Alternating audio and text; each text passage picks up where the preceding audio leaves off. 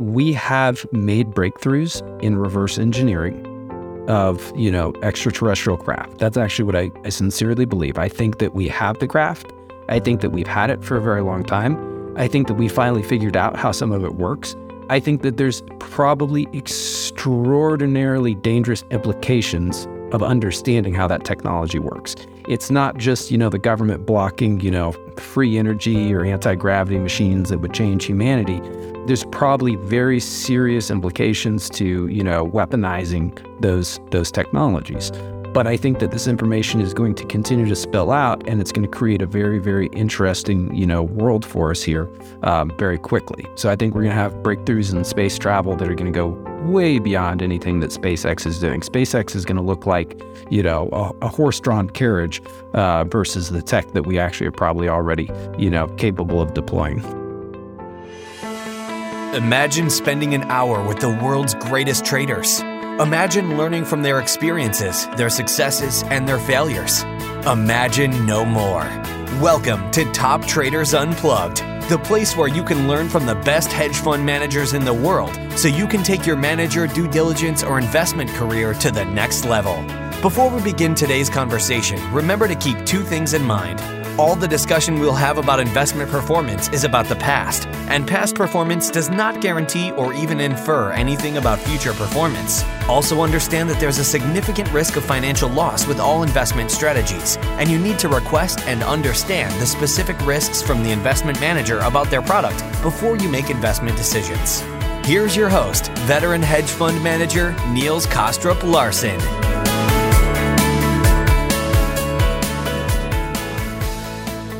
A new world order is becoming clearer by the day, and in our Global Macro series, I want to dig deep into the minds of some of the most prominent experts in many different fields to help us better understand what this new global macro driven world may look like. We want to explore their perspectives on a host of important issues and hopefully dig out nuances in their work through meaningful conversations.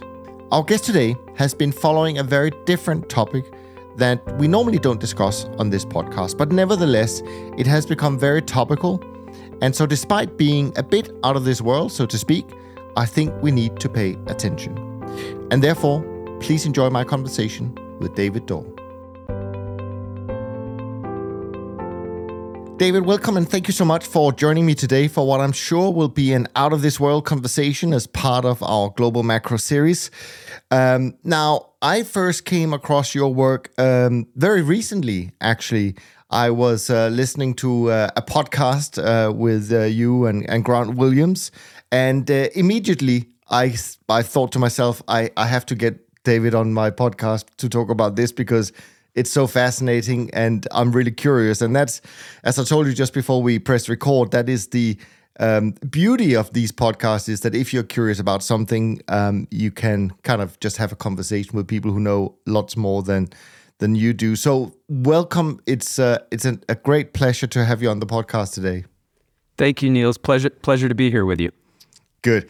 Now, since this is your first time uh, on our podcast, at least perhaps I could ask you to maybe set the stage a little bit, provide a bit of background, context for the conversation, telling us maybe a few highlights from uh, from your own background, and uh, you know what you um, what you spend time doing, um, as this is of course going to be relevant for the conversation. And we'll dive into all of the topics uh, afterwards.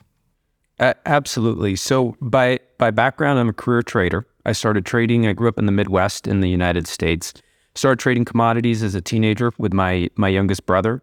And very soon into that you know not knowing of course anything that we were doing you know as as most nascent traders uh, start off that way um, we slowly kind of gravitated to for- finding our own strategy the things that clicked with us. And that strategy specifically is discretionary global macro. And so i've got nearly 25 years you know doing discretionary global macro as an investment and trading strategy. And because of that what we found is kind of our unique space, our niche uh, within the investment world is that with discretionary macro, a large part of that is connecting dots around the world, right? It's a top down strategy. And for us, what we look for to find our edge is the things that maybe people are not paying attention to. And over the years, we've gotten really good at that. The conversation we're going to have today is is going to be a, a very interesting sample of that. I think we're the only macro guys out there talking about the the the subject of you know galactic macro as we uh, we affectionately like to call it but yes, that's been our whole career, and um, and we try to exploit alpha by you know finding things that are that are trending, something that's important to you, and and you know the topics that you cover. We look for themes that are that are trending but are not yet reflected in asset classes, and then we look for those asset classes to start moving at the same time. And when those are merging together, you have a nice kind of wave that you can ride that that others maybe were not paying attention to and didn't jump on. Okay, no, that's cool. That's great. That's a really good background. Now, as you, um, as as I alluded to, maybe, and and you sort of uh, hinted at, I mean, today's topic is completely out of my comfort zone. I have to say, I don't really know much about it. It's something that I have, I would say, on and off paid attention to. Uh, I've even watched a couple of Netflix documentaries a few years ago, mostly when honestly my wife wasn't paying attention because I think she would have thought I was a bit crazy spending time uh, on this topic. But the other thing that's really great about the topic is that it's I think it's safe to say that most people have an opinion about it. So they either think it's real or it's not. So, um, you know, what I'm curious to know is that has there been any experiences in your life where you may have brought up the topic and where people have kind of thought, well, David, what's going on here? Why are you suddenly talking about this type of stuff? Yeah, absolutely. So for those listening, the the the topic here is is UFOs. And that's, you know, starting to become a bit more mainstream. You know, it's a topic that kind of, you know, ebbs and flows, but is becoming a bit more mainstream, especially in the last couple weeks with the United States for the first time shooting down four things over U.S. airspace, one of which was a Chinese spy balloon, the other three of which we don't know what they are. And the Pentagon still has not provided information on those those objects that have been shot down. And I'm not saying that those are, you know, alien spacecraft, but they do meet the definition of unidentified flying objects. And to give a little context for our background and to answer your question, yes, people people tease me all the time on this. Um, until I start to present the evidence. And the the stigma around the topic of UFOs and extraterrestrials is significant. You know, little green men hopping out of, you know, spacecraft and, you know, everybody wearing tinfoil hats. What's interesting about the history of this is that that's not a coincidence. You, you, you have actual documentation showing that, you know, our intelligence departments, our military, they intended to create that stigma because when you look at the evidence, there were some very difficult things to answer. And so I want to share a little bit about my background. I'll share a story with you that actually, you know, I haven't shared on on any of the other podcasts yet. That really kind of it really opened up for me the the possibilities of of interesting things going on. So, by background, this was a subject that you know was dinner table conversation in my family. My my father was really into this. My dad is a a very open minded but also a very serious guy. He's somebody that likes to see the evidence. He's not just listening to you know UFO story and you know takes it as it is. And when we were kids growing up in Missouri and grew up in Columbia, Missouri, and two hours away from us is St. Louis, Missouri. And for for those listening that may know St. Louis, or for those of you that don't, St. Louis has an exceptional, exceptional science museum. It's absolutely fantastic. They're known for you know a couple of things: the Cardinals, the zoo, and the the Science Center. So when we were kids, we went to the the science museum, and in their planetarium, they were doing a a, a series this this piece about the Betty and Barney Hill case. This was an abduction case from the 60s. And it was a couple that was abducted, allegedly. And later they were both hypnotized. And what's fascinating about this is that they were hypnotized because they were experiencing trauma and, and, and, and nightmares. They had this missing time. It was unexplainable. They weren't sure what had happened to them. They didn't allege that they were abducted from a UFO. This came out underneath the hypnosis. And, and this is where the story is going to get really interesting. So it's one of the best recorded cases that exists. And underneath hypnosis, they both told a very similar story of being taken aboard a craft. Now, the wife, Betty, told the story that she was sitting in kind of an examination room and she was able to recall seeing effectively a star chart on the wall. So much so that she drew it. So, those listening, you can look it up, you can see what she drew. Now, here's where the Science Museum comes into this. they're telling this story and they're showing the chart of what Betty drew. Okay. And she was showing what, you know, appeared to be a star map. And originally, several, you know, scientists looked at this and said, well, you know, we don't see anything that lines up with these stars. Perhaps this is her imagination. And then one investigator had a very brilliant idea. They said, you know what? We're looking at this from the point of looking out at the stars from being here on Earth. But if she's actually on a craft, she might have a different perspective. Let's start rotating star maps and see if we can line it up. And so they simulated this at the Science Museum. It was amazing. I'll never forget this experience as a, as a kid. So they, they did this simulation, rotating it around, and, and guess what, Niels? It lined up perfectly. Now, how how is that possible, right? How somebody in the 60s, you know, it has nothing to do with, you know, stars or astrophysics or anything like that, drawing a star chart under hypnosis that when you 3D rotate it, it looks like something from space looking back, you know, towards towards Earth. So this is kind of what started my fascination, um, you know, as a kid um, on this subject matter. Okay, cool. Now, often we have I guess you know we we we get interested in stuff when we're kids, and and at some point we we kind of move on and do something you know focus on something different. Is this something that actually stayed with you, or did it also kind of at a certain age you can yeah okay fine that was fun went to the museum all of that and not really paid attention to it and then it reappeared for some reason or I just want to sort of understand your journey a bit more. Yeah, it's a great question. No, just as a hobby, it's always been with me. I've always found it. I've always found it a fascination. You know, I've kept you know kept tabs of you know various cases and everything else. But again, that that really remained a that remained a hobby for me and a, a, a general interest on the side that didn't really you know crisscross with my my professional job as as an investment manager and trader until 2017. And 2017 was a very significant milestone because this was an inflection point for disclosure directly from the United States Department of Defense. And, and that was the, the, the crossover point. Okay, cool. And you know what? What also makes it really interesting, uh, in my view, is that no one really in the investment world is paying attention to this. So I I understand your fascination with it. I I'm, I'm very interested as well. Um, but I'm also intrigued by the fact that nobody else um, are paying attention to it, at least you know in in in the broader investment sphere.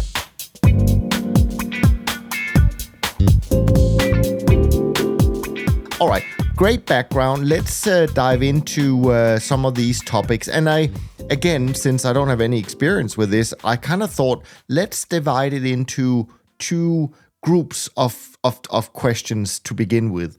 One would be kind of significant events um, that we uh, or that you know about, heard about, and whatever I've heard about, I can ask you whether you know anything about it. And then also the other interesting thing is maybe some of the key people who um, are coming forward, who've been involved in this for a while, um, people we think maybe be credible, etc., etc. So let's dive into these um, questions now. I, I I realize that some of these events were not known at the time. And by the way, I actually also think that there are some events from many, many years ago, decades ago, and I'm not even up to speed. So if you want to bring something up from the 60s and 70s, feel free. What I found in my um, you know short time to to do a bit of research here was kind of um, a, a, certainly an important event that took place in 2004, as far as I, I can tell but I don't think we were informed about until 2018 and that is what's called uh, what what's been named this tic tac encounter. So, as I said, feel free to go even further back. Otherwise, feel free to start with 2004 and the tic tacs. Yeah, well, one one incident that I'll add, and, and there's several, right? You know, I won't go too far into Roswell, which is the most famous case for the United States. Which, by the way, for those listening, it's worth diving into, and not a coincidence we'll circle back to some some conversation on this. It's not a coincidence that the United States National Defense Authorization Act of 2023 allows Congress to go back and collect information all the way back to, you know, predating Roswell.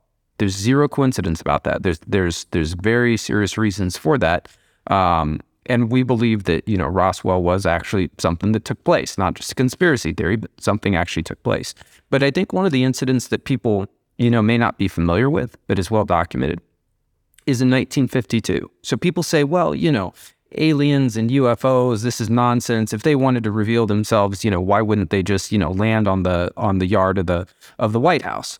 Well, in 1952, they they practically did. They didn't land on the yard, but there were sightings right over the White House in 1952. We scrambled jets to to chase them and were unsuccessful in doing that. But is a, a widely reported. It was in the papers. It was covered. I mean, this is this is an incident that is actually well known, but is often forgotten about. So so our incidents with you know UFOs is is nothing nothing new.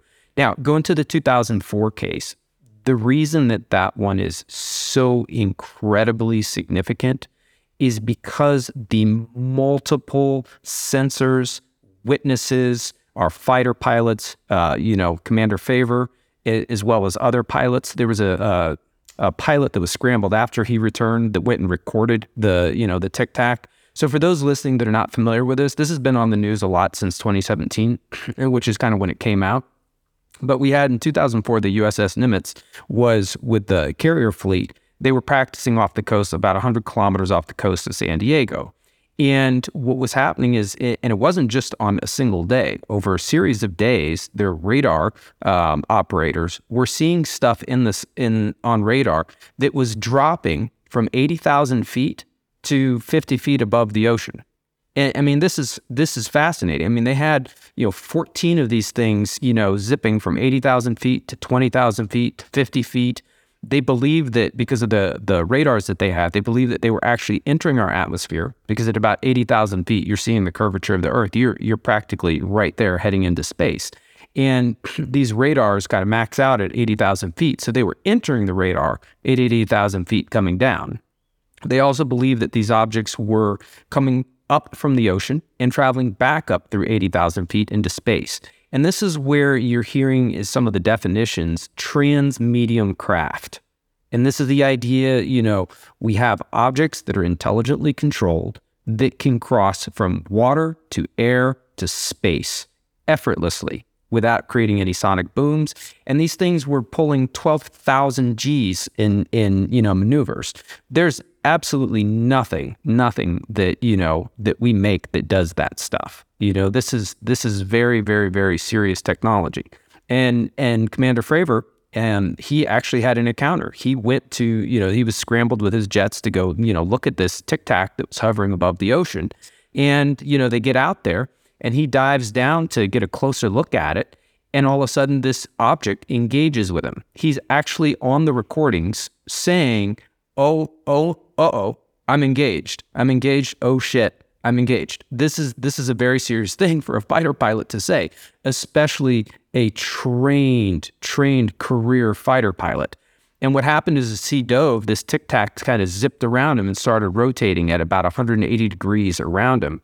And um, and this is part of the you know the tic tac story and which by the way i encourage everybody to look this stuff up it's it's better hearing from you know fravor himself than than me but again to reiterate why it was so important is because you had eyewitness testimony you had radars you had multiple types of radar you have multiple witnesses from fighter pilots to people that were on the the battle carriers this is this is probably the most documented case from a data perspective. And that's why it's so significant. And it's it's, you know, it's relatively recent. And, you know, 2004 is not it's not like Roswell, you know, in in the 40s.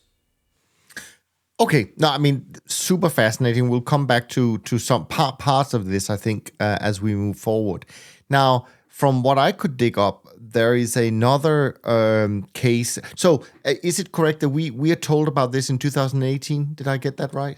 Yeah, approximately. I mean, I think it was actually technically 2017 that the videos were released because 2017 was when the Department of Defense acknowledged uh, videos uh, of the Tic Tac. So I believe it was actually the the end of 2017. Okay. Okay. Cool. Now I've also um, managed to dig up that in 2019 July there were again on the West Coast, uh, and according to uh, to this uh, source uh, there were like you know 10 unidentified ships or whatever we call them and they were going around multiple uh, us navy ships uh, including the Omaha, and and over a, a few days, I think there were like hundred sightings or hundred ships. Obviously, could have been the same ships. I don't know. So, uh, do you, what, what, do you know anything about that incident? That seems also pretty um, pretty significant. Significant, very significant.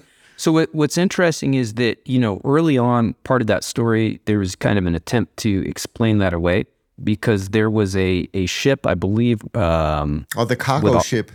Yeah, there was a cargo ship, I think, with a Hong Kong flag or, or, or mm-hmm. something that was nearby, and it was it was first a bit explained away as perhaps these were Chinese drones, as an example, that were launched from that that ship. But that does not fit at all with the actual data. So there's a couple things about drones, right? When when drones leave, they they ultimately have to kind of come back to where they launched from. And you know what was happening is these things were flying and they flew west. And first of all, again, you have these things that can just hover without any sound, you know, without any any visible propulsion mechanism. And and they kept heading out, you know, heading west instead of coming back. So it didn't fit any of the characteristics. But but what's really interesting about that case that hasn't really made much media attention is the the eyewitness testimonies from from crew member that were actually you know above deck witnessing these things. And what they report was that, the, and this sounds like it's straight out of a science fiction movie, but they were reporting beams, like the, the sky would light up as bright as day, green, kind of a green lit sky that was just, you know, clear as day, except, you know, green. And you know, we don't know any drones that do that. And we don't know why they would do that. And, and how would they have the capability to, to light things like that? When there's encounters with these objects, and this goes back since the very beginning, the, the encounters surrounding the, the sources and form of light are always unique. It, it's not just light, it's light that we don't really know how to reproduce. It does interesting things. We don't understand it. And so you have eyewitness testimonies as recently as 2019 with that. You also have fighter pilots, uh, Ryan Graves, who's amazing. He's got a, a, podcast now called Merged, which is fantastic. You know, he's a fighter pilot on the East Coast and with the gimbal video. So for those of you that have seen the gimbal video, um, or if you haven't, check that out. That was another one that was, you know, acknowledged by the Department of Defense. They filmed a, a, a UFO effectively rotating at 120 knots, you know, in, in U.S. airspace. And what our fighter pilots on the East Coast are saying, and multiple, multiple fighter pilots are saying this, is that they are encountering, they're encountering UFOs on a daily basis. This isn't like, hey, once a year. It's on a daily basis. They've had stuff, they've been flying in formation. They've had UFOs fly right between the wings of two, two fighter jets. And, you know, and there's been reports on this because of the concern for flight safety for our military personnel. Um, and of course, you know, as Marco Rubio and other senators have been saying, is that, hey, we have stuff over US airspace and we clearly don't seem to be able to control it or know what it is. So, are those incidents the ones that I tried to, uh, again, in my brief uh, period of research, are those the ones that happens around February 2019 uh, around something called the Oceana Base or W72? Or is that actually even different? Um, I, that's a good question. I'm not sure. I'm not familiar with. Uh... No, I just, uh, uh I just, uh, uh, you know, found something where they were talking about, you know, F-18 pilots, you know, taking pictures on their iPhones, etc., etc. And but it all surrounded this Oceana Base uh, W72 area, which is on the east coast of the US. But um, anyways, I mean, sounds like that might. So, so you're not familiar with any of that Oceana Base specifically that I picked up here. I'm not familiar with the the Oceana Base, but it's probably around the same incidents because there were there there were a whole bunch around that same period. Yeah. We're going to talk about some of the people you've mentioned a couple of names. We're going to do that later. Um, but I do think there's a couple of other kind of uh, uh, not just events, but also um, terminologies that I would love for you to talk a little bit about. And one of them is something I guess that's been around for for a long time in in the um, in the narrative at least, and that's Area 51. Can can you talk about you know what what we know and what we don't know about that? Yeah, I mean, Area 51 is is certainly made its way into, you know, global pop culture because again, you know, people associate it with with UFOs. But very few people know the reason that it's associated with UFOs. So Area, Area 51 was, you know, effectively a, a U.S. secret base. That's that's fact. That's not, you know, conspiracy. A U.S. secret base, and that's where we tested, and many would claim that we still do some of our absolutely, you know, top secret, you know, best aircraft. The SR-71, which you know came out in 1969, um, was originally being tested and flown out of there. You know, one of the fastest, you know, pieces of, of aircraft that's ever been built. An amazing piece of technology. And so, so Area 51 was known for, you know, kind of our top secret development. And what happened was, what really put Area 51 on the map was uh, Bob Lazar. So Bob Lazar was a physicist that purportedly worked at Area 51 and was working on propulsion systems of craft from, you know, off-world craft that had been recovered and he, he was tasked with sorting out how did the propulsion systems for these UFOs work. And he claimed that in the hangar that he worked at, he had seen nine different craft that, uh, that the U.S. military had in its possession. And he came out, he was very scared for his life. George Knapp, a, a reporter and investigator in Las Vegas, actually broke that story. And, you know, and Bob Lazar, a young physicist, tells the story of what he was working on. Before that, nobody knew what Area 51 was, Groom Lake, S, uh, SS4, which was out the S4, which was one of the areas that he worked in. Um, and he went out there. He took video recordings later from the mountain ridges, and you would see weird stuff. Just you know, lights just shooting up straight into the to the air, flying around, coming back.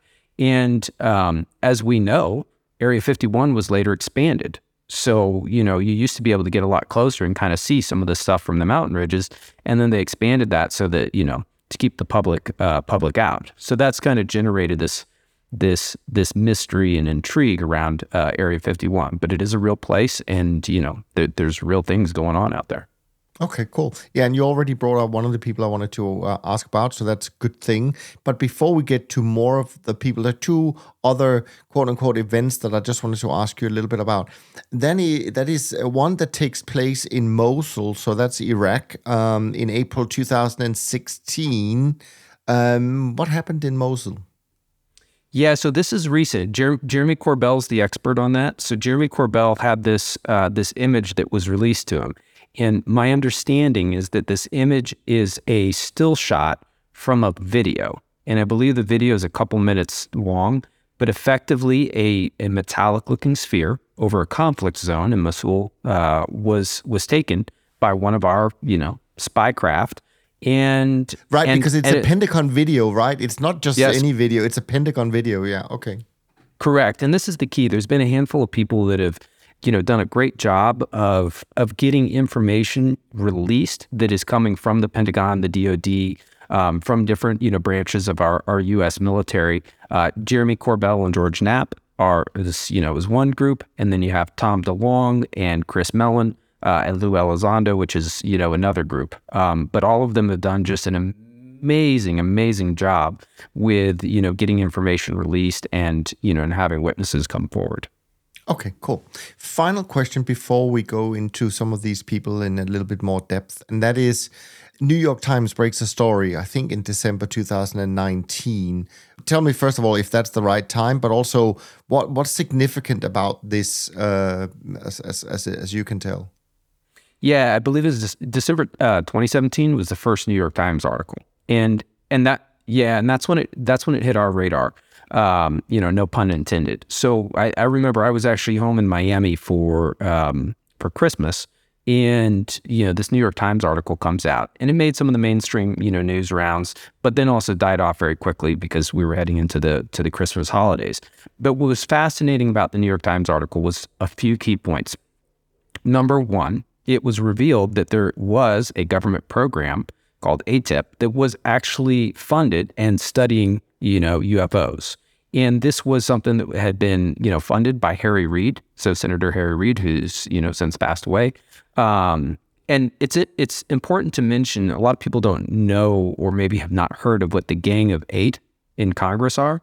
The Gang of the Gang of Eight are, you know, you have eight congressmen or women that are able to be read on to to secret programs. So it's there's only eight. They're not allowed to share that information with anybody else. When they meet, they have to meet in a you know in a SCIF in and you know which is a secure facility to have you know top secret information passed to them. So so Harry Reid was part of the Gang of Eight at that time, and he provided funding for this program to to study and what was going on, and that's where this information was coming from. So effectively uh, the New York Times broke that article, and that's where we all kind of got introduced for the first time to to Lou Elizondo, who was in charge of uh, the AATIP program, and subsequently quit because he didn't feel that there was enough disclosure and didn't feel that there was enough taking the matter serious as you know a potential threat to you know U.S. airspace and, and to the United States. Okay, fascinating. I didn't know about that.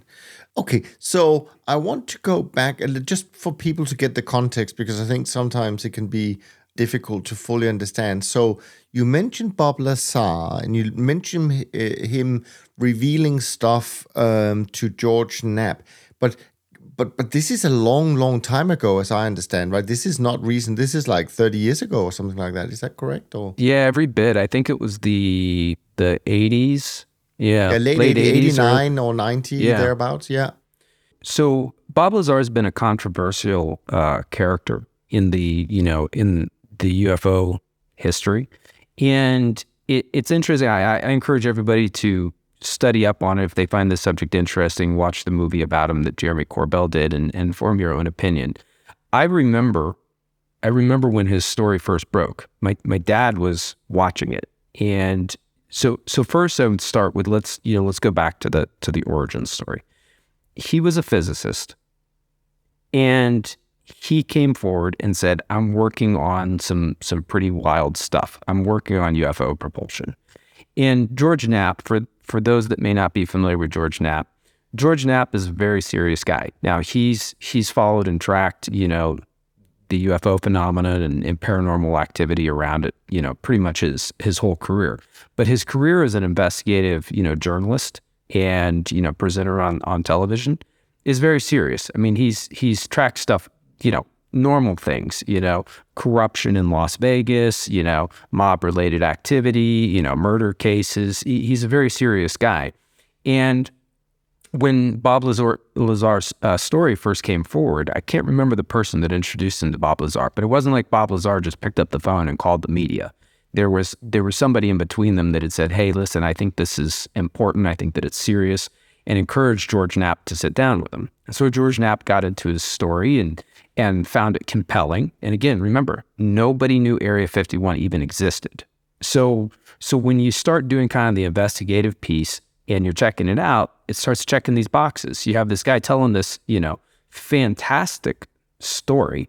And obviously that, that requires some investigation. And piece by piece, George Knapp was able to verify the things that he was saying. And Jeremy Corbell, who's who's kind of George Knapp's protege, um, continued that recently. So in the last five years, they did a documentary on uh, on Bob Lazar. Now, the reason Bob Lazar is a bit controversial is because later in his life, he got himself in trouble, and I think he got arrested, you know, as part of some sort of prostitution ring, something really silly out in Las Las Vegas. And so people have taken that and said, "Oh, this guy, he's not credible or anything else."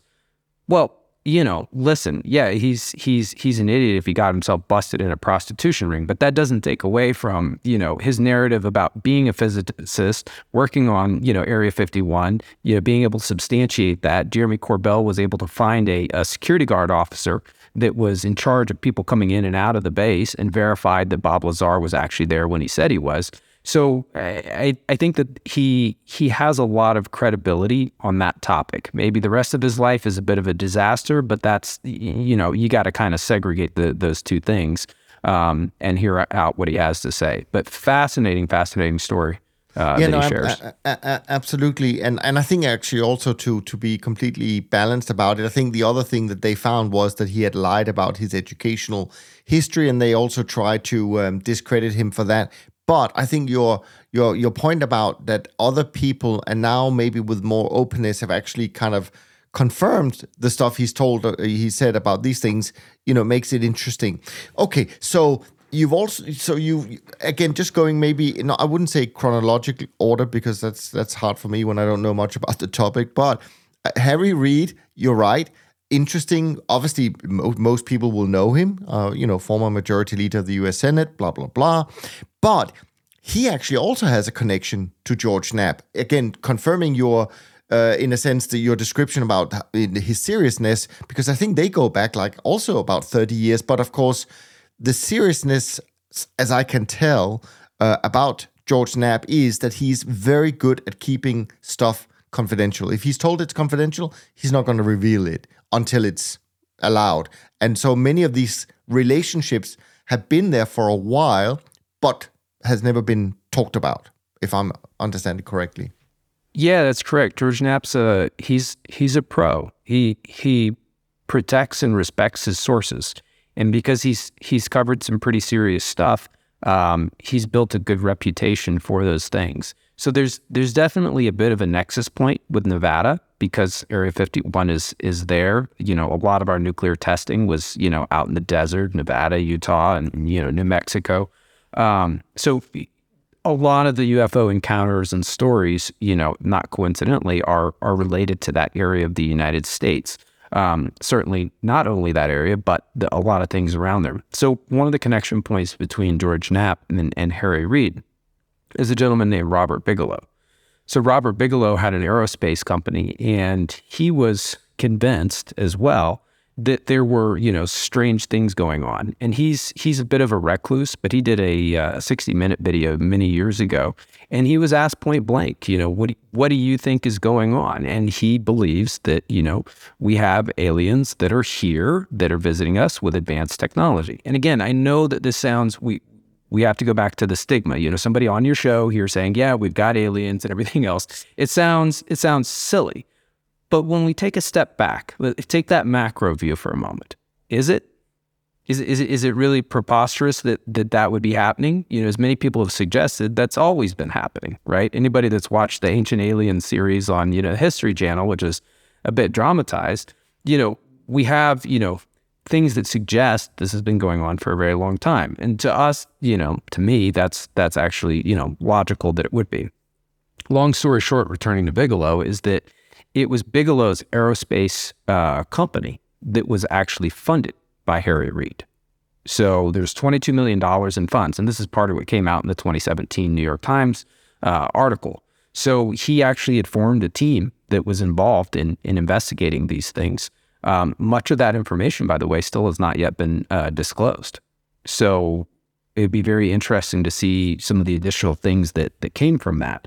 Because what is telling is that Harry Reid had um, worked very hard to to have that program that was funded uh, designated a, a secret access program. And one of the reasons that he wanted to have that done as a uh, secret access program is so that he could give them more access to investigate other secret access programs, including trying to get access to what Lockheed Martin is sitting on.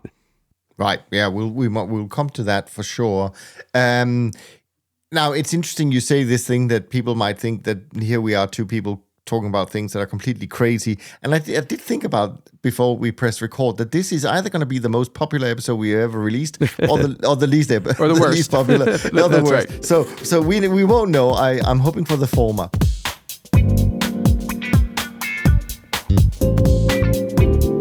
Now, okay, so we talked about Harry Reid, Bob Lazar, George Knapp, and we talked about Area 51. And there's not not connecting all of these, but connecting Area 51 with George Knapp is definitely this guy that I uh, picked up on called, uh, well, he's called Alfred, o- or he's named Alfred O'Donnell, called Al O'Donnell, and he worked at a company called EG&G, which I think came out of MIT in the 70s. I'm not sure, but they're about.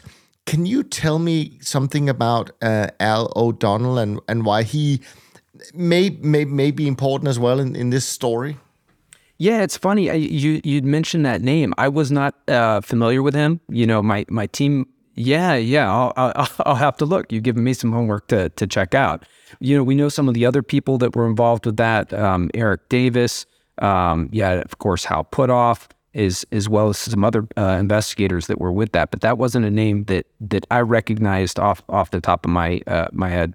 Okay, so let me tell you what what I found out. Um, this is interesting. So what I found out was that this EG&G company was actually the company that was paid to run Area 51, and he was the general manager uh, of it, and therefore he had access and was there. And and my understanding was there was very few people with that kind of access, and apparently, according to George Knapp, um, they become well his son, who's so he has two sons who are both. Um, one is in public service, so uh, elected official, um, and the other one also had a job where you would say, "Yeah, that seems pretty credible." Anyway, so the son um, connects his father with George Knapp, and they meet over a period of time, a number of times, and uh, it, it, you know, and and he does share, uh, according to George Knapp, that yes, in Area 51 there are um, I don't know what we call them. I don't I don't want to call them aliens because we don't know what they are. But there are things that fly inside of these uh, objects, um, and, um, and we ha- we have them. Or I say we. I mean the U.S. government have them. So then then what I, my understanding is that after a few of these conversations, so to speak, and these are happening uh, probably a while back, um, he suddenly says, you know, I can't talk to you anymore, la la la la la. And George Knapp also says that a number of people, because he was very public about asking for information, uh, basically quote unquote get silenced, threatened that don't speak with this guy anymore, and so on and so forth. But Al O'Donnell apparently had promised to record what he knew on video before he passed away because he was an elderly gentleman. So whether that tape exists or not, I don't know. George Knapp thinks that maybe one of his sons has it, but I, I, I, have no idea. So, anyways, that's that's the story, and that's why he's interesting because of Area 51 and pe- pe- few people with access. He was one of them, it seems. Anyways, the other thing you mentioned was this thing about, you know, that it might be a little bit crazy hearing people talk about UFOs. And I did come across um, actually a former Canadian defense minister, Paul um, Hellyer, I think, or something like that, who, and this is many years, this is like a decade ago, came out saying that um, that that we, we, the U.S. knows that there essentially are UFOs, and and they've even developed some kind of energy uh, from using some of that technology, and and I can't remember. He also went on to say that that they had also found ways to communicate with them or not.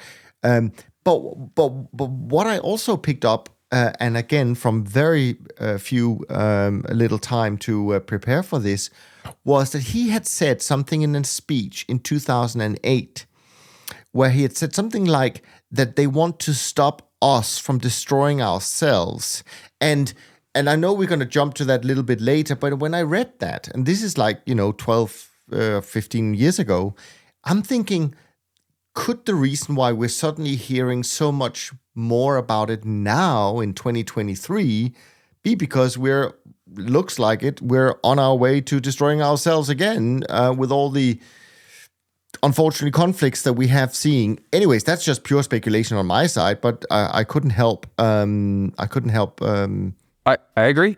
Yeah okay You've talked about David Fravor, uh, the pilot who filmed uh, or encountered with the Tic Tac, so he's an in, in, important one. I don't know much about this Tom DeLonge, um, and but I have heard the names Chris Mellon, um, Hal Puthoff, and and Lou uh, uh, Elizondo or uh, something mm, like Elizondo. Um, Elizondo. Um, can you just briefly why are they important and and maybe what we start doing because there's one other person we need to talk about. That's Jay Stratton. Uh, and I want to talk, uh, ask you about something called the Wilson Davis memos, which I don't know about, but I've heard you mention it. So, can you do chronologically order? Maybe we end with Jay Stratton because he's important in in the now. I mean, now we bring it all the way to to now, but but maybe you can give us a bit of background on the other people. Yeah, so you know, and I'll preface this, and, and what I say to everybody when it gets into this subject is that everybody should expect that there's going to be a very high, you know, noise to signal ratio. That that just goes part and parcel with the the subject matter at, at, at hand. And so what I always encourage people is that, you know, people say, well, you know, where's the evidence? Where's the evidence? There's lots this this was this was the part where it became very interesting to us, you know, getting to investigating this on the professional side. There's lots. We we have metals that are being studied by universities right now that we can't explain how they're you know machined or made. Um, you have, of course, the information's coming out from the Department of Defense. So I, I always encourage people like take your time, work through it. You don't need to take anything you know as is as, as it's presented, but take your time, look into it. It's it's fascinating. So from a from the perspective of Tom DeLonge, I mean, I, I, tell this story, and to me, it sounded silly. This is this is you know this goes back to 2017. This is the crossover point for us taking it serious, you know, professionally, and, and saying what kind of impact is this going to have, you know, on markets, on the world, on humanity. And what happened in 2017 is part of the the New York Times article is that when these interviews started coming out in the news, there was reference to uh, to the Stars Academy of Arts and Science, which is founded by Tom DeLonge, the you know the lead singer for uh, the rock band Blink 182. And I remember at the time just you know talking with my family about this and, and, and my team and going, what the hell? What what in the world does Tom DeLonge have to do with getting full chain of custody of you know UFO videos from the Department of Defense. Like I, I, can't you know I can't square that. What's going on here? So here's here's the backstory for for your audience. So it turns out that Tom DeLonge, you know, as he was touring, you know, as a as a rock star, his hobby also, much like mine, you know, just on the hobby side, was UFOs. He, he enjoyed the subject matter, read a ton of books on it, and he actually uh, wrote a um, a fictional book on it, kind of putting together what he thought was, you know, what happened historically. And that book is called Secret Machines. It's actually a pretty entertaining read. And after he wrote the book, people from the from the DoD actually reached out to him. And as he tells the story, you know, he was taking a few clandestine meetings and he made this proposal to, you know, folks coming from the intelligence community saying, "Listen, I I acknowledge that you guys got a tough job. This is pretty serious stuff." And I can imagine that there's really good reason that, you know, a lot of this stuff, you know, wouldn't or shouldn't be disclosed to the public. But I believe that the public is mature enough that some of it can and should be. And that's how he tells the story of, you know, how this got going. And that's how he ended up meeting Chris Mellon. Um, Chris Mellon was the secretary um, underneath the Department of uh, Defense. So very, very serious guy. Everybody should look up Chris Mellon. You know, when you see him, this is a very lucid, career, you know, intelligence, you know, person. Lou Elizondo, same thing, career in, you know, in, in U.S. intelligence, counterintelligence. He ran the AATIP program. And so this kind of these these group of people start coming out. And I remember when we looked up to the stars, you know, Academy of, uh, of Arts and Science, and we saw the names of the people that Tom DeLonge had working for him, like Hal Puthoff. I was just mind blown. I was like, okay, this is super serious stuff. This guy, for whatever reason, you know, don't judge him for being a rock star and not being able to do other things in his life. He he he connected and he stimulated a conversation. And it's it's in large, you know, large part and thanks to to him doing that that we have a lot of the disclosure that's rolling out, as well as, and I think this is more important. So when people ask me, like, why now? Like, you, you know, if you followed this your whole life, like, why do you care now? Why is this interesting to you from an investment perspective? It's the momentum. We have legislative momentum. We have disclosure momentum. We have an exponential increase in data and witness testimony from all our military branches that is what's compelling to me. And again, Tom DeLonge, thanks to him, a lot of that is now kind of bubbling up to the surface where we can all kind of see that um, and start to ponder what's going on. Is it nuclear related or something else? Okay, I mean that's cool, and and because I think it's a good segue to then go to Jay Stratton. You talk about the momentum. You're talking about you know uh, across uh, agencies and departments, etc., etc. Can you talk about Jay Stratton a bit because I think he's, I mean, he's obviously current day now, uh, like some of the other ones, of course, but has more recently changed his career so that he can be more open about what what you know talking about these things. Jay Stratton's probably one of the reasons that he's so interesting is because he's spent a career in the intelligence field and he has consistently, for many, many, many years, worked across these various programs. So, you know, we had AATIP. Before that, it was uh, AAWSAP, or a very unusual name. There's all these acronyms that have been used as these programs. Yeah, the of, Advanced Aerospace Weapon System Application Program. There you go. See, yeah, now you're now now you're you're up to speed as well. So so he's been involved with all these programs, which is unique, right? And he's he's taking a stance. In fact, he's you know he's with Jeremy Corbell and uh, George Knapp. Just yesterday, they were you know presenting out in in California um, and doing you know a Q and A session on, on this topic. So I, I think the biggest thing that that Jay Stratton brings to the table is that he's kind of the one guy that as an intelligence officer has been across so many of these programs. He's the one person at least so far that's been identified that has been involved with, you know, multiple iterations of these these programs. And he's taking a, a, a more recent stance, as, as you alluded to, to to kind of open these things up, to say, hey, this is a conversation. This is information that we need to bring forward we do need to try and declassify as much as is reasonable um, without disclosing sources and methods that would you know, make us vulnerable. We do need to get this information out there. So he's become a, a very important uh, character in this, both historically and absolutely in the present because of his his current access um, and his current position on the subject matter. Yeah, because my understanding was also that um, and I don't know what year this is, but this is within the last few years, that he again was asked to set up another kind of task force or whatever. But in it, but at that time, he basically insisted and said, "Yeah, but if I'm going to do that, I need to have access to all the other departments, from the FBI to whatever they're called, all these acronyms, etc., etc."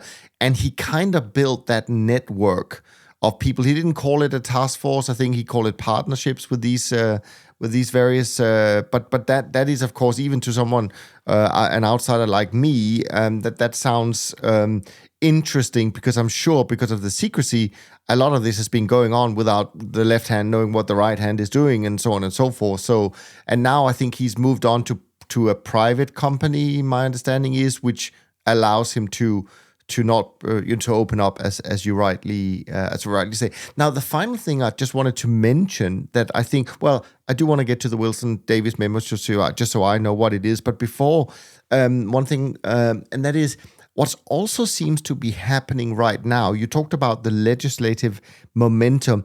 It seems to me now that, um, and I don't know the details, but you probably do, that there are now laws coming into place where you have like a whistleblower program where people are protected if they come forward and it's almost like well if you worked on any of these secret programs you now have to come forward. There's no choice anymore. And that's obviously a major shift from you can't talk about this ever and we'll you know we'll and and now you have to talk about this. Um, is that correctly understood? Yeah this was this was a big advancement forward if you compare the 2022 National Defense Authorization Act versus the 23, one of the biggest improvements on that was the protection for whistleblowers. And and this is this is a game changer. This is again what we talk about and what we look at is momentum. So, you know, it, it's not good enough to just, you know, have a trend, you know. UFOs have been trending forever. There's nothing new about that. But you need a catalyst, right? What's the catalyst that something different is going to happen or there's there's going to be a shift? And the ability for people from secret access programs, you know, retired or present to to come forward and report information is stunning. And what what is being told, you know, the guys that have helped to bring these people forward, you know, in the past, you know, again, Lou Elizondo, you know, George Knapp, they're out there on podcasts presently and they're saying, we have people. They're coming forward right now. They're already in conversation. They're having conversations with with AARO, which is the, you know, the all domain anomalous uh, reporting office um, as well as directly with you know members of our, our, our Congress. And this is where it gets interesting too. I had mentioned this on some some other shows. Is that we also think there's a bit of a a game theory aspect to this politically, right? So if you're a politician, you know, and you've you've got an aspiring, you know, career path to pursue, and you're being privy to these things that are not yet made available to the American public. And several congressmen and women have been. So even without being part of the Gang of Eight, you know, they're seeing stuff, you know, sitting on these committees, they're seeing videos. There's a high definition video of a UFO that's 23 minutes long, hasn't been released yet. But congressmen are coming out, seeing that video and saying, you know, it seems like something out of Star Wars. So you now have this also political kind of who's going to move first, who's going to say something first, and you can see it if you see the narrative. If you look at you know Congressman Marco Rubio is a great exam- example. They're talking about this, and you can see the pace picking up with that because. I mean, how often are you going to get something that's so mind bending as a subject to bring forward and and take a political stance on that that looks like you're helping open that up? So we think the toothpaste is out of the the canister, and you know it's it's not going to be easy to get back into it, and um, and that's exciting. Okay. Final question on these um, kind of um, people and and and and uh, um, and events, and and that's this uh, Wilson Davis memo. Just because I heard you mention it, but I actually don't have no clue what it is. Uh, can you share with that? Yeah. Yeah. So, so a little background on this: the Wilson Davis uh, memo was a document that was allegedly written by Eric Davis, Dr. Eric Davis, and he was a scientist that was working for a private aerospace uh, contractor called uh, EarthTech International. And the the memo is said to be a summary of a conversation that took place between him and Admiral Thomas Wilson, who was the former director of defense intel, uh, of the Defense Intelligence Agency, and this was in 2002. So what's what's fascinating about this is that according to the memo, Admiral Wilson had attempted to gain access to a highly classified UFO related program. And he was denied by officials in the special access program. So this is this is interesting. I, I want to kind of repeat this for the audience. This is somebody that at the time is the director of the Defense Intelligence Agency, and they are being denied access to a special access program related to UFOs. And so Dr. Eric Davis was, you know, had kind of recorded this, and this is what the memo is about. And what was interesting about some of the details of what the conversation was is that the, the secret access program supposedly was involved in the recovery, and this is a quote, of off world vehicles not made on this earth. That is a quote in the memo. Okay. And so, you know, there's there's controversy as to whether or not the, you know, the memo is is authentic or not. You know, people that are experts on this have, you know, said absolutely that it is. But what's interesting is that memo is now part of the congressional record. So when we had a, a, a hearing about UFOs uh, last year, the first in more than 50 years in the United States, this was introduced. It didn't get covered. They didn't really get into the subject, but it was introduced and submitted. And so it's now part of the congressional record.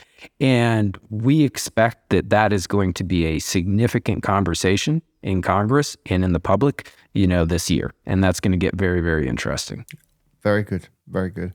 Now, we've talked a lot about what quote unquote we know, meaning the West, really meaning the US, right? Um, and what's also interesting to me is that apparently there's now there's momentum. There's going to be more hearings, I'm sure. But of course, we're you know that we're just one small part of this globe, and so there's probably other countries, nations, superpowers that have had some similar experiences. You would think they just don't seem to talk up. they just don't seem to talk about it in hearings that we can participate in. So I'm I'm curious uh, here. I'm thinking about the Russians, maybe the Chinese.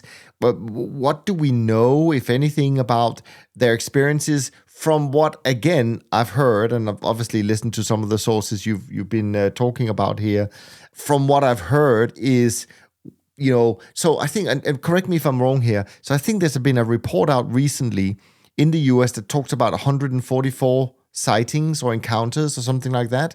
But then uh, in Russia, I heard uh, this came from George Knapp um, that they've had, from his work over many months with Russian sources, they had something like 45 encounters, of which three of them turned into uh, maybe the other ones did as well. I don't know, but there were three of them where these spaceships fired back and they all you know they, they took out the russians uh, fighter jets essentially very easily. So but anyways i'm just paraphrasing what i've uh, listened to. Uh, what, what, do you know uh, about other countries uh, experience in this field? I mean it's amazing. There's there's a lot and and there's a lot that's open you know so you know, after the after the the Cold War, you know, Russia opened up, and what was interesting, there's a there's a great book called UFOs and Nukes by Robert Hastings, which is probably the best documented, um, you know, book on incidents involving UFOs over you know nuclear sites. And this is something guaranteed, guaranteed. In our opinion, look, you, you know, part of what we do is we take data, and part of what we do it's it's professional speculation, right? So you got to kind of marry those things together and and and and form a view. Um, but what you had mentioned earlier is we have a very strong view that there is absolutely a direct correlation between what's happening with current sightings and nuclear conflict versus the last time that we had such an explosion in sightings and nuclear conflict. This to us is not a, you know, not uh, not by accident. And so what what George Knapp had had found out, he did a lot of reporting on this after the, you know, the wall fell. And he found out that what was fascinating is that the Russians were having similar incidents with UFOs coming over their nuclear bases as we were. And they thought that it was maybe advanced technology from the Americans, and we thought that maybe it was advanced technology from the Russians. And then afterwards, we're like, oh, wait a minute. Well, it wasn't you, it wasn't me. Well, what the hell was that? Right. And then if you go to, you know, incidents in Japan, there's been lots of incidents in Japan. I mean, there's basically been incidents worldwide, but there's places that are very open about it. Brazil, fantastic. Brazil's always been very, very, very open and treated, you know, ufology as a, a sincere, real, you know, discipline. Um, there's a fantastic case out of uh, Brazil that was in 1996, the Varginha case, um, which is amazing. There's a, a, fantastic documentary called uh, Moment of Contact that was released last year, and it's kind of the Roswell case of Brazil. And a UFO crashed, beings were seen, beings were captured, and the U.S. Air Force came down and recovered the craft and took the beings. There's eyewitness testimonies. It's, I mean, it's a fascinating, fascinating uh, case out of Brazil, and Brazil's had tons of cases. So this is a, you know, this is absolutely something that, you know, there's there's information out there. The Chinese as well. Previously the Chinese were before Xi, there were, you know, several, you know, kind of conferences on this subject, and it was a bit more open with the universities there. They announced last year that, you know, they were picking up radio signals from, you know, from other planets suggestive of, you know, uh, extraterrestrial life. You've got NASA back on this stuff. So again, this is kind of that that momentum. There's been historical, you know, things previously, but I think you're going to see a, a race uh, this year for lots of countries. By the way, on this point, I, I don't remember. I think it's going to be later in this year. Um, the United Nations is going to open this up. So the United Nations is going to have a you know have an actual you know conversation on this, and you might see this you know turn into you know a, a very sincere you know global conversation amongst countries.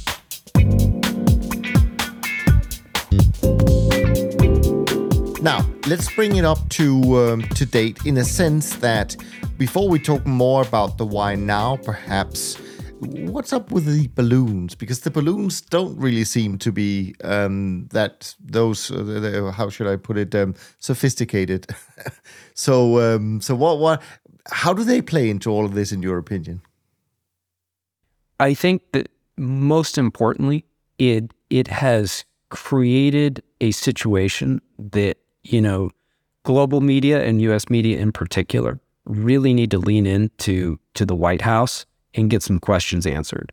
And there's a fantastic investigative journalist uh, out of Australia, Ross Coulthart, who's who wrote the book uh, In Plain Sight, and he's been leaning into this as well. So, you know, we shot down four things. Only one do we know what it is. What are the other three? How are we supposed to believe that that We've shot four things down, first time in U.S. airspace ever. NORAD command is involved, and we can't recover. We don't know what the other three things were. That that's just completely, completely implausible. We could send a helicopter. We could send our own drones down. We can send people by foot. We can send, you know, any number of resources. We're the strongest military on the planet, and we've shot things down over U.S. airspace, and we're not able to tell the public what they were. So, and again, I'm not suggesting that those things that we shot down were alien spacecraft. They very well may not have been. They might have been advanced drones. We don't know. But it's concerning that all of a sudden, you know, a topic that has been going on for the last couple of years because of these programs, like we know that our defense agencies are supposed to be taking this stuff serious. We know that behind the scenes, they do take it serious and yet the the excuse to the public is that they just kind of tweak their radar systems and so now they're picking up balloons and and, and other stuff. Nonsense. I, I don't i don't believe that for a second and i think that you know the the public needs to continue to lean into the white house and and demand you know demand answers. Yeah no it does seem very uh very odd. Now, we've all, I mean, so obviously a lot of what we've talked about today, uh, David, is kind of factual. We've talked about real people, we've talked about real incidents that are well documented. We haven't really speculated a lot. We've just tried to provide some some some co- uh, context and some some some facts. Now we speculate a little bit more when we ask the question, why is this happening now? And both you and I have already alluded to the fact that maybe it has something to do with what's going on um, in terms of the hotting up of the conflict and so on and so forth. But could there be? I'm just curious. I mean, I have no idea. I mean, could there be other reasons why now, in your in your opinion, having studied this a bit much more? Yeah, so you know, our favorite is the the the nuclear connection. We we believe that that's that's very logical. Um, but there's there's others. One of the you know one of the ideas you know from our chief technology officer, who's you know very big on this theme as well. He said that look, you know we're we're at an inflection point technologically, obviously not just for you know nuclear capabilities, but also look at what's taking place with this turning point in in artificial intelligence.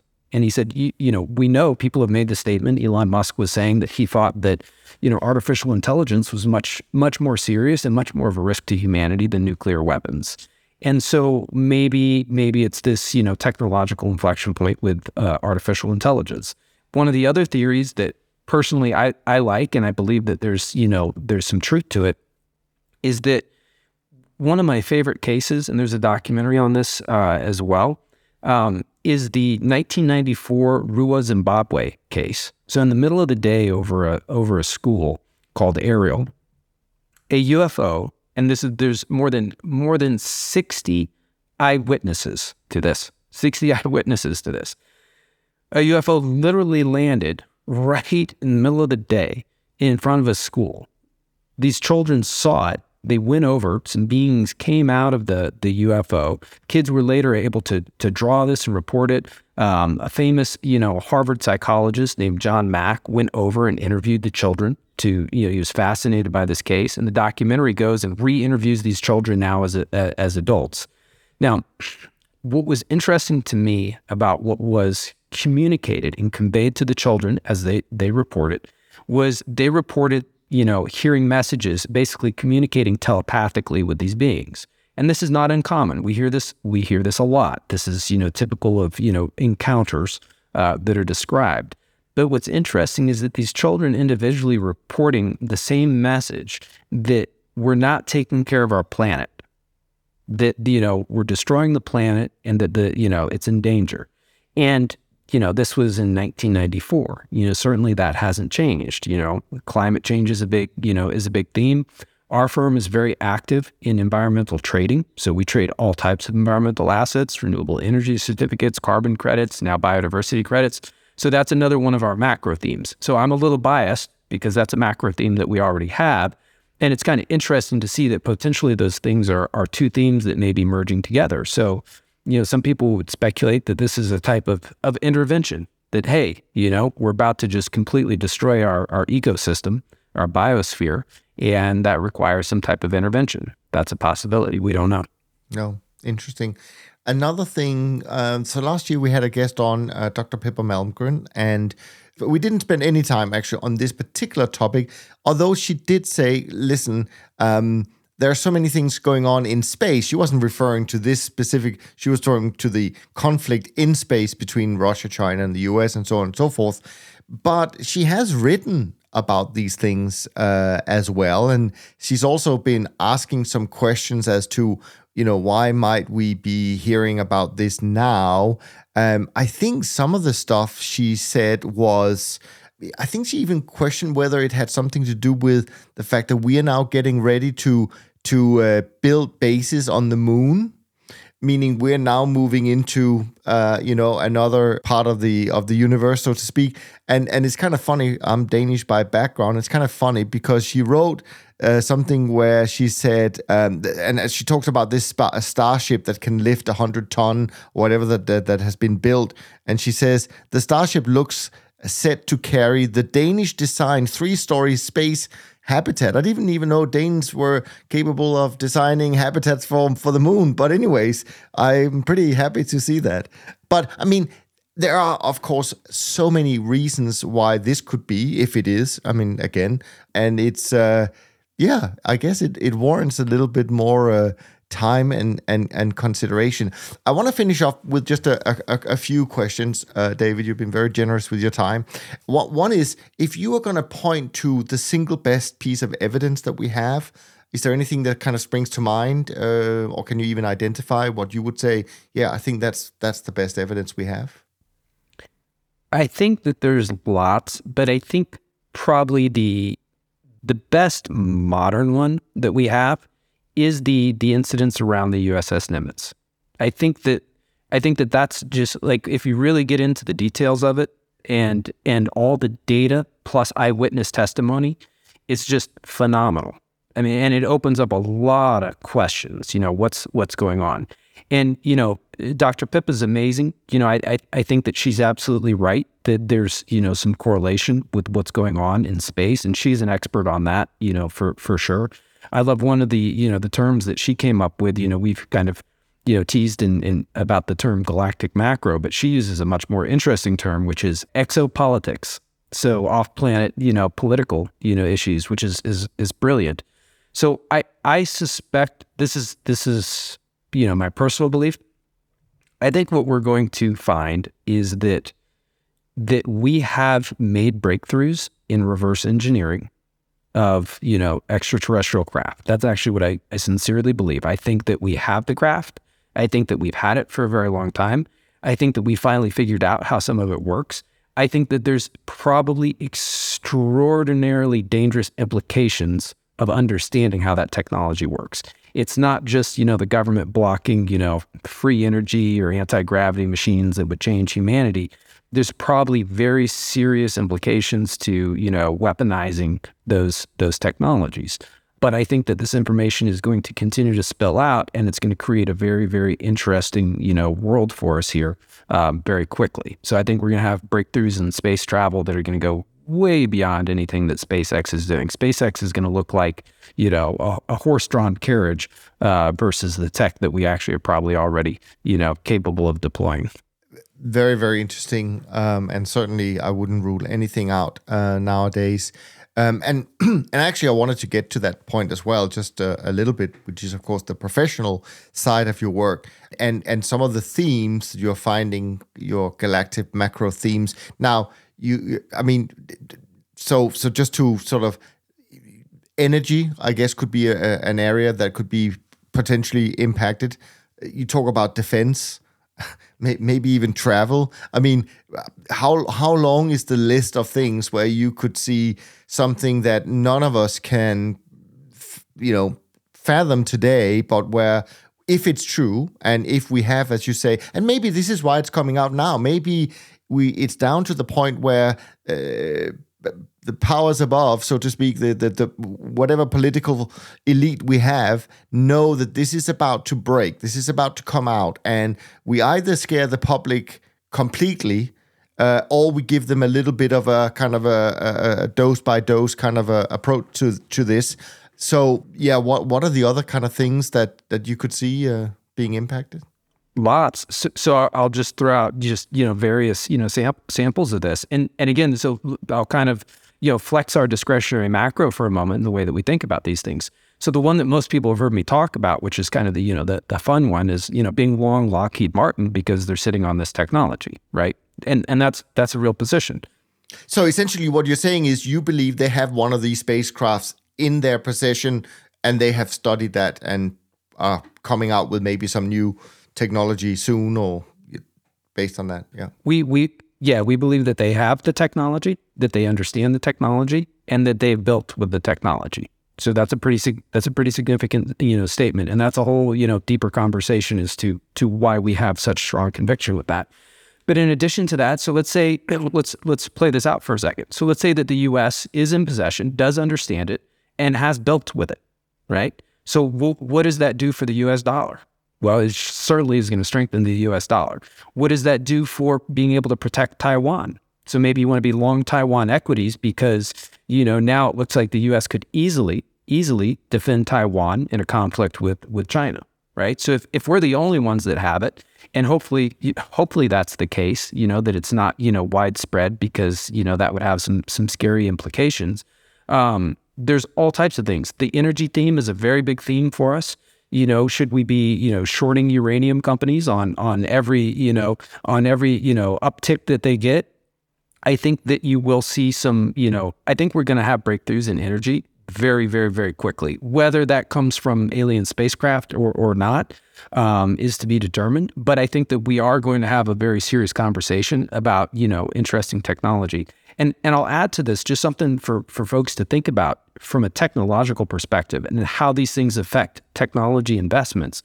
There's a a gentleman, you know, if you look at the Roswell case, there's a gentleman named Lieutenant uh, uh, Corso. He wrote a book about technology that was found. So he was in the, the army and he was tasked with um, studying the reverse engineering and passing some of that technology to private industry. And there's four technologies that he claims came from the Roswell incident, from reverse engineering.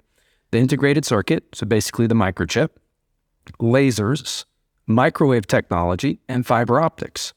Now, think about how much, you know, technology is advanced for humanity just on those four technologies. And, you know, people don't associate those with coming from UFOs.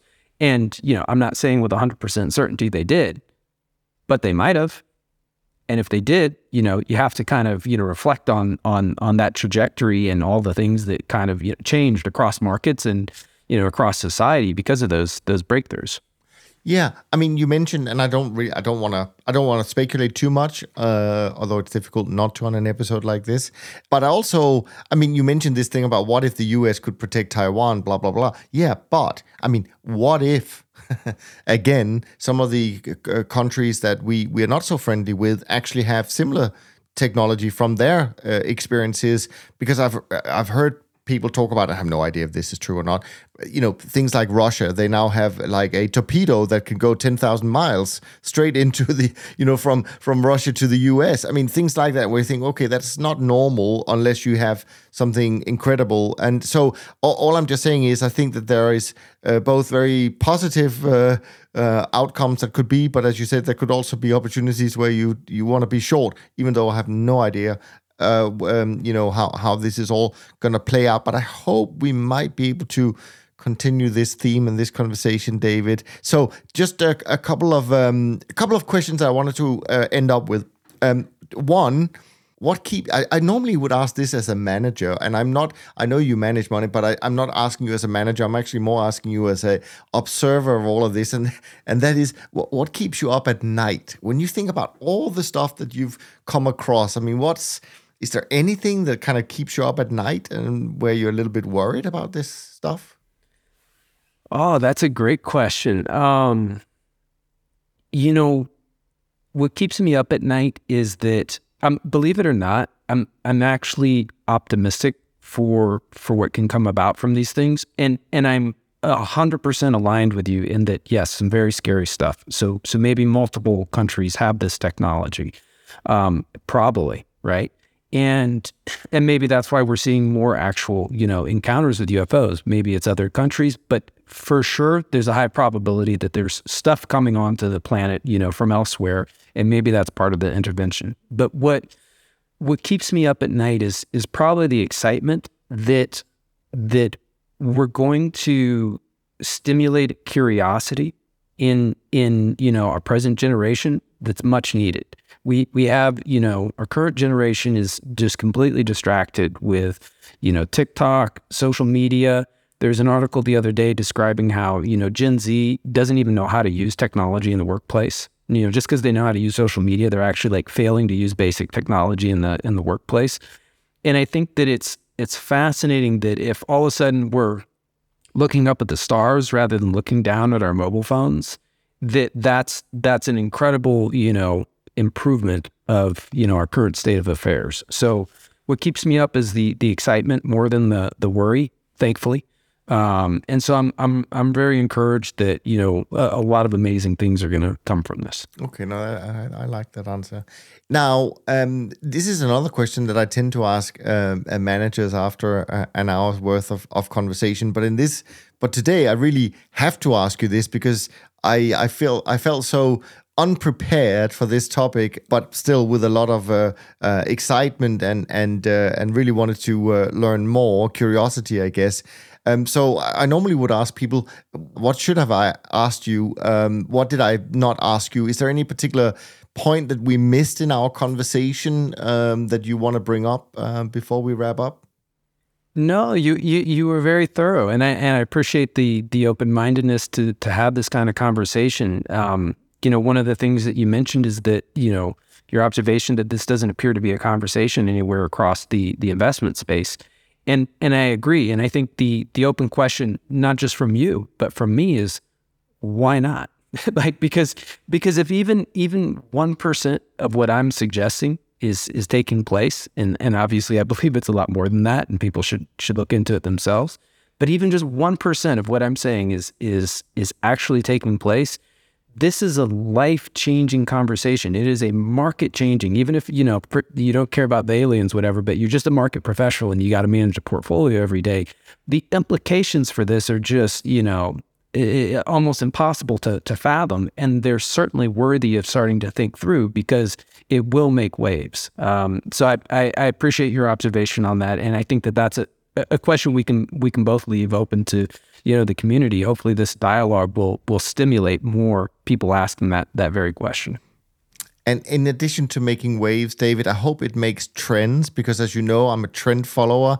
So, uh, regardless of whether we know anything about this stuff or not, if there will be trends in markets because of this, I can assure you CTAs and other trend followers will hopefully uh, be able to catch them just to make this conversation a little bit um, relevant for my for my normal topic. David, this has been a mind blowing conversation. Thank you so much for doing this today.